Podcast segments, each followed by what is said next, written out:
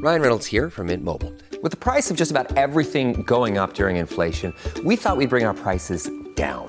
So to help us, we brought in a reverse auctioneer, which is apparently a thing. Mint Mobile unlimited premium wireless. Ready to get 30, 30, bit to get 30, bit to get 20, 20, 20, bit to get 20, 20, bit to get 15, 15, 15, 15 just 15 bucks a month. So, Give it a try at mintmobile.com/switch. slash $45 upfront for 3 months plus taxes and fees. Promo rate for new customers for limited time. Unlimited more than 40 gigabytes per month slows. Full terms at mintmobile.com. Today on CityCast Madison. Our city's decades long dream of returning passenger rail to Madison is again picking up steam. A proposed Milwaukee to Madison to Minneapolis Amtrak route is getting $500,000 in federal spending for planning. And the city is making moves, currently studying where a station might go. They just narrowed their scope of site options down to eight. So, to remedy our undeniably squirrely levels of excitement and anticipation, we asked Madison Transportation Planner Liz Callin for an update. It's Monday, January 22nd. I'm Bianca Martin, and here's what Madison's talking about.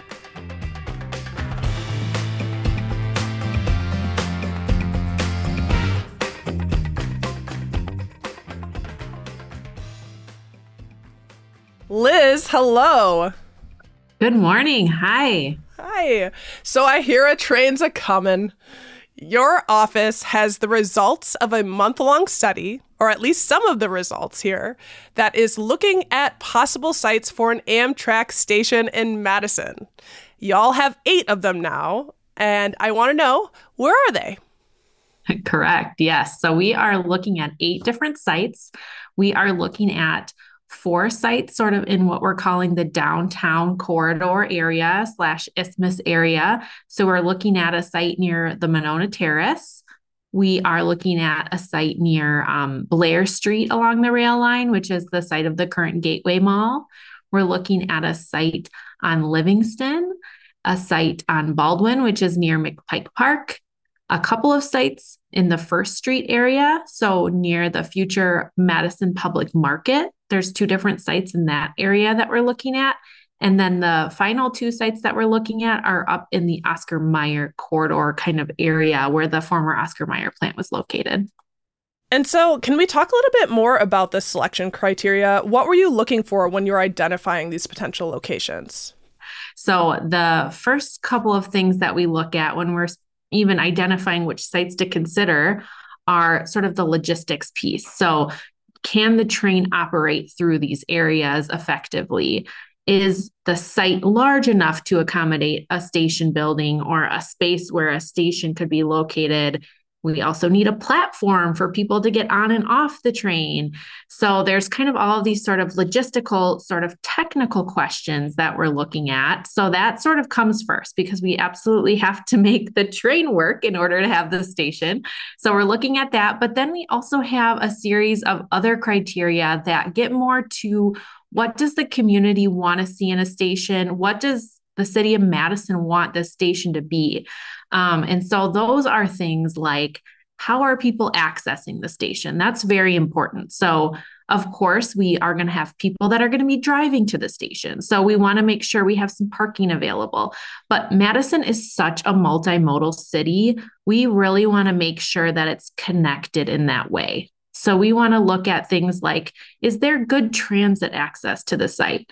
Is there strong sidewalks? Are there bike paths available? Is there maybe a bike share station nearby, or could there be? Um, and kind of what would that process look like if the area is not really well connected from a multimodal perspective? What would the process look like to actually make it more connected? This is an important factor too for visitors coming to the area because we know that, you know, it might be easy for someone who lives in the Madison area who has a car to drive and park to the station. But if you're coming here from, let's say, Milwaukee, Chicago, you obviously don't have that option. So you need to get off and essentially have it be extremely convenient for you to get to your final destination. So that's another factor because when people are coming here by train, we need them to then be able to get to their hotel or get to see whatever show they might be going to see at the Orpheum, or if they're going to the east side, how are they getting there? Um, so making sure different things are connected in that perspective. And then we're also looking at equity. So we're, you know, we're trying to make sure that the station is kind of equitably accessible for different population groups that are in the Madison area. Um, so we're kind of doing some data analysis to just kind of look at those different options as well as just kind of the proximity piece. So that sort of gets to that um, ridership potential question, which is like, how close is it to people um, that live in Madison in the Madison area, and then how close is it for people to get to where they want to go when they get here? I'm I'm curious about the equity piece because I you know I see the options and where they're laid out. It's a lot you know on the isthmus and then into the north side. So I'm assuming you know you're trying to get into the north side. What about like the south side? How how is that being thought about? Absolutely. So yeah, as you mentioned, the the areas definitely lean more central and east slash north. So the south side isn't really part of the specific station consideration, but what we're doing to kind of incorporate those communities to try to think about how they're going to get to the station is looking at the transit connections. For example, we're looking at how many people can access the different station locations within a 30 minute transit trip. So we are able to kind of map the the network of the transit system and just sort of try to measure that um, and when you do look at equitable access, I think for a few different reasons, the downtown isthmus options are stronger in that regard because I think it's a couple of things, sort of like you mentioned, having it be more centrally located, it just sort of balances out access for different parts of the region a little bit more. Um, but also, there's just more people within proximity to those stations, just based on kind of how our population is you know where is our population located? And there's just more people in that area. So that's sort of where those come out slightly stronger. But you know there's a lot of different factors. Yeah, and and as the bus rapid transit system, you know that that's another conversation, but that's obviously a part of the bigger picture. This is you know planning into the future that that would be part of getting folks downtown or, or to these areas faster. Absolutely. Yeah, that's one of the things we're thinking about.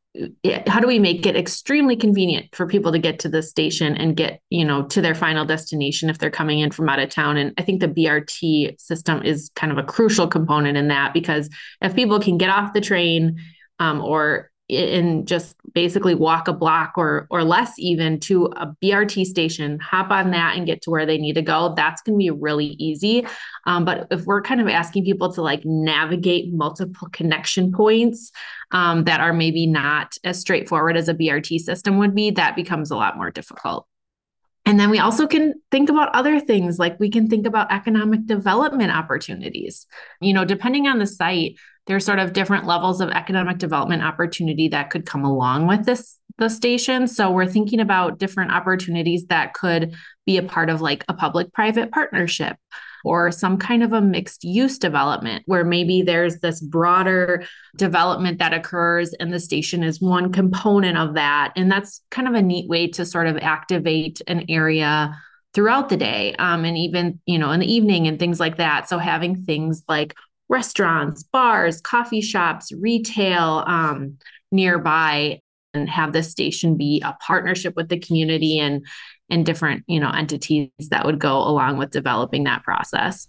Man, I did not even think about that. And now I'm like thrown back to being in San Francisco and getting into their this train station that I had this wonderful salmon sandwich and just think I was like, what is this? It's like a little paradise. Um, are there any yeah, any thoughts? I mean, I, I know you have different locations, so that would probably impact, you know, the outcome here, but like what would the the building be like down the road? Uh, yeah down the road. So i think right now you know once we once we kind of develop that recommendation for a station site then we'll start to kind of detail out the site plan a little bit more. And then probably the next stage even after the study is when we'll start talking about design, but just kind of conceptually, you know, the, a few different sites offer different opportunities. So there's a few sites where something like that that would work, where you could sort of talk about could this be part of this bigger, you know, multi-use development, or could it be plugged into an area that's you know maybe already you know very active and very walkable and kind of all these different pieces that you think of so it's sort of this balance of, you know, economic development potential, existing proximity to people, and trying to kind of target, you know, what our community pri- wants to prioritize for a station, and then also the logistics. So we're working really, really closely with Amtrak on this. Of course, they would be the, you know, the entity that would service this station um, and then also the wisconsin department of transportation so you know there's lots of partners in this effort and lots of kind of uh, people at the table to have different opinions, which, you know, is part of what makes this an interesting discussion. Yes. And speaking of partners, us, we will be partners as well. Your office is going to be holding a couple public meetings so that us Madisonians can weigh in. What kind of feedback are you hoping for in those sessions? Absolutely. Yeah. So we're really looking forward to showing these to the public and hearing more feedback. I think the two crucial questions we have for the public are, you know, what do you think Madison should prioritize in a station? So, of course, we have these technical things we have to follow, but we also want to hear, you know, what is most important to the community and how does the community want that balance to kind of pan out. And then we're going to provide sort of this preliminary evaluation of the different sites. So we just want the public to respond to that. You know, what do you think of this? Um, what do you think of sort of the pros and cons that we've identified? Are we missing anything? is there anything we don't know about some of these areas? Um, I think you know we we know our city pretty well, but we definitely don't know everything about our city. So we're trying to hear from you know the true experts, which are you know the people who live in the community.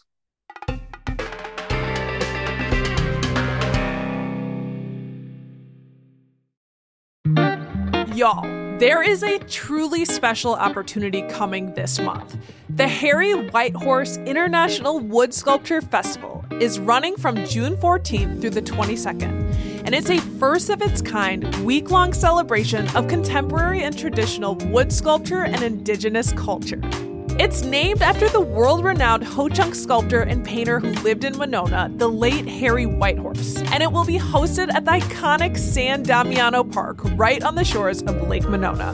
The fest is inviting 12 international sculptors from countries like Peru, Germany, Ukraine, and more for a week long artisan residence. And it will host demonstrations of live sculpture and Ho Chunk arts and crafts, such as black ash basketry, porcupine quill art, and finger weaving. Plus, they've got live music and food. Plan your visit and learn more at harrywhitehorse.com slash festival. Kids are our future, right? And we all want to make sure that future is bright. That's why making sure that their bodies, minds, and characters are strong. Luckily, KidStrong coming to Sun Prairie might just be the answer. KidStrong is a national franchise that uses a science based training program that focuses on character, physical, and brain development through weekly 45 minute age based classes. And a pair of Sun Prairie parents are opening a new KidStrong location at Prairie Lake Shopping Center. Instruction is led by world class certified coaches, and kids are taught everything from the importance of shaking hands to how to do a pull up correctly.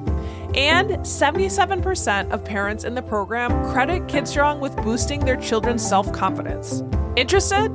You can call or text 608 369 8866 or visit their social media at KidStrong Sun Prairie to learn more. The program opens in the next few weeks, and you can save money by registering today. How will you then decide on the station location? Yeah. So again, it's going to come down to how we sort of end up evaluating the different sites based on those criteria that I talked about, based on the feedback we get. Um, but then it, it is also going to be pretty heavily um, dependent on you know the site itself. So what is the likelihood that you know Madison or you know whatever entity owns and kind of manages sta- the station like? So if it's a privately owned site, you know, does the timing work out? Is there interest from the property owner to get, kind of be a partner in this? And then if it's a site that might be already publicly owned, um, you know, what does that look like and what does the timing of that look like? So some of those technical pieces are going to go along with the with sort of the community, you know, feedback and evaluation. So what we hope to have is a, a recommendation of a specific site later this year. Um, but we also will probably have sort of a, an option B and option C if down the road, when this site is actually ready to be developed as a station, the timing doesn't actually end up working out. So that's you know how we're thinking that this will go. And one thing that helped move this project along was the infusion of federal dollars in December. What has that allowed us to do? So, the federal funding that uh, recently was announced in early December is really funding the what's called the corridor development process. So that's going to be sort of sponsored by the state of Wisconsin with Amtrak, and then we see ourselves as one of many partners in that effort. So one of our jobs is to kind of identify a station site. That way, when they get to the point of developing the corridor or the route more details of what that will look like you know madison can say okay this is this is where we want the site to be. Will this work? And can we kind of plan around that? So it's sort of a matter of our us getting our part ready and the timing is working out really nicely. And then that way you know the state and amtrak and other partners can do their side of it which is the route extension and the planning and kind of design and all the things that will go along with that yeah.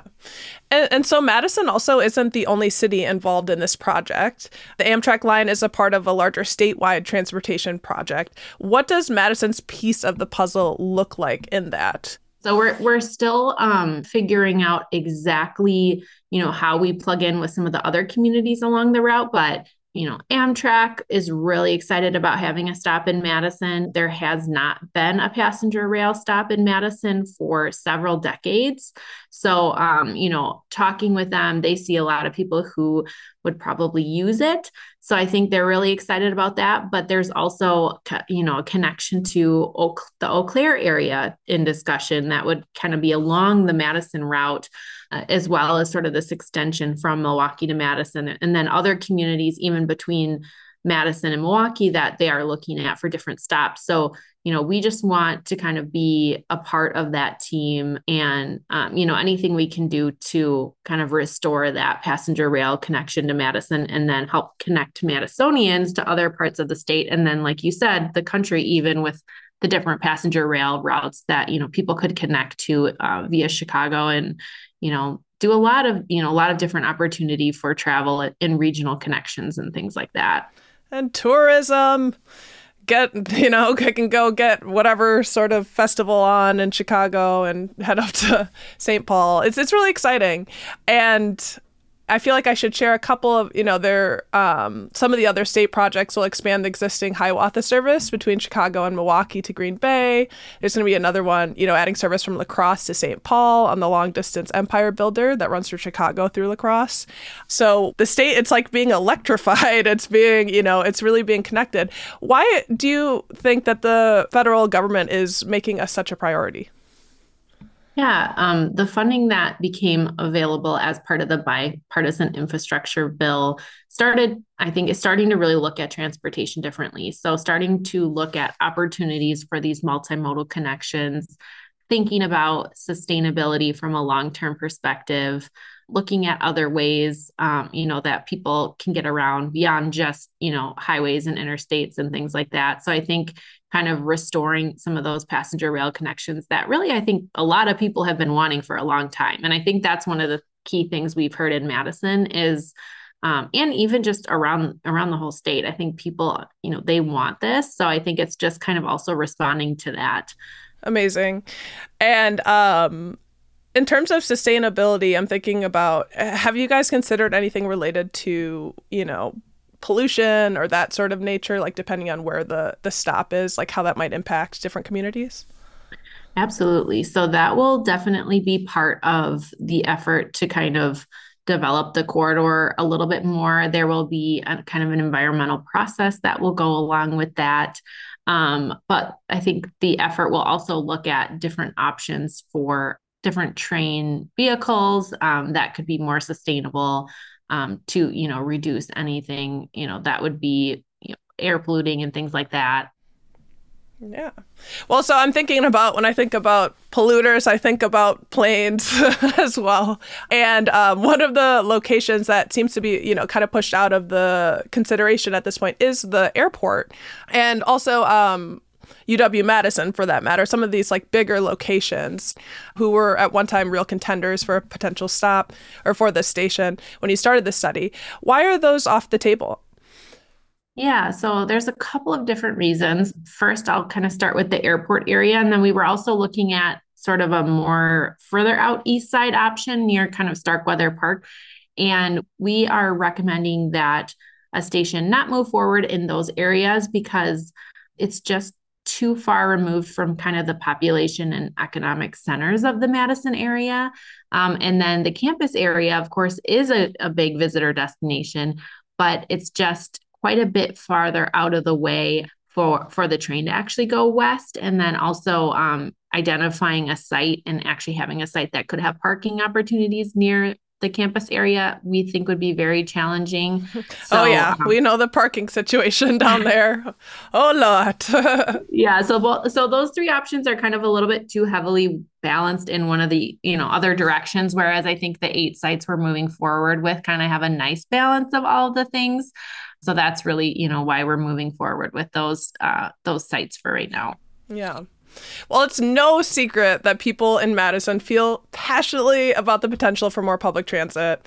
Um, you know, thinking about all the different opinions coming in, does that present any challenges for you in terms of, you know, moving forward with this process? Certainly. Yeah. I think that no matter where the site is, it's going to serve the Madison area well. Um, but of course, there are, like you said, strong opinions. So there's people who, you know, feel you know adamantly that it needs to be downtown and then there's people that feel that it should be further out where we can have easier parking options and things like that so i think again you you probably won't make everyone happy but i think overall the consensus is is a lot of support for expanding passenger rail and kind of having a station here Absolutely. So you said that you all will be looking to pick a station later this year. Do you think, when do you think this Amtrak line will likely be in service for Madison? Yeah, so this is really, you know, one step along kind of a long journey. So the process to actually extend the route to Madison, they're looking at, you know, anywhere between kind of like a six to maybe eight or nine year process to actually do that. So, again, we're kind of working on our recommendation now, but it very likely will not be in development for several years. So, I think um, realistically, we're looking at you know the late 2020s early 2030s for realistically for service in madison. And i know people are like come on make it go faster. And you know maybe it will um, but i think we just want to be conservative with the timeline. And they're looking at using existing rail line that's already there but there's different things that need to be considered improvements that will need to be made to that and then you know we have to follow you know all the different environmental laws to you know make that happen. And then also communities along the route um, other communities you know with potential stops and things like that will have to kind of go through their processes. So like i said it's kind of this is one piece of the puzzle. Liz thank you so much for the update on this very exciting news. We appreciate it so much Thank you for covering this, and we can't wait to hear from people at our community meetings coming up at the end of January and early February.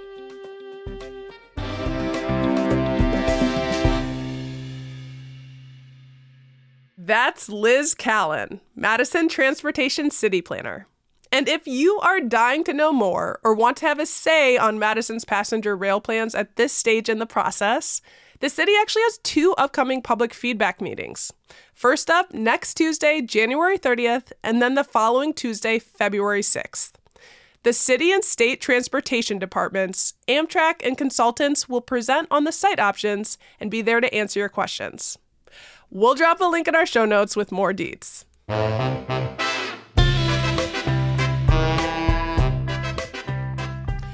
That's all for today here on CityCast Madison. I'm Bianca Martin. If you enjoyed the show, why not share this episode with the person in your life you'd run alongside a train for? You know, just to have One more moment before you have to say goodbye. Ah, what can I say? I'm a romantic. Okay, keep this train moving. We'll be back tomorrow morning with more stories from around the city. Until then,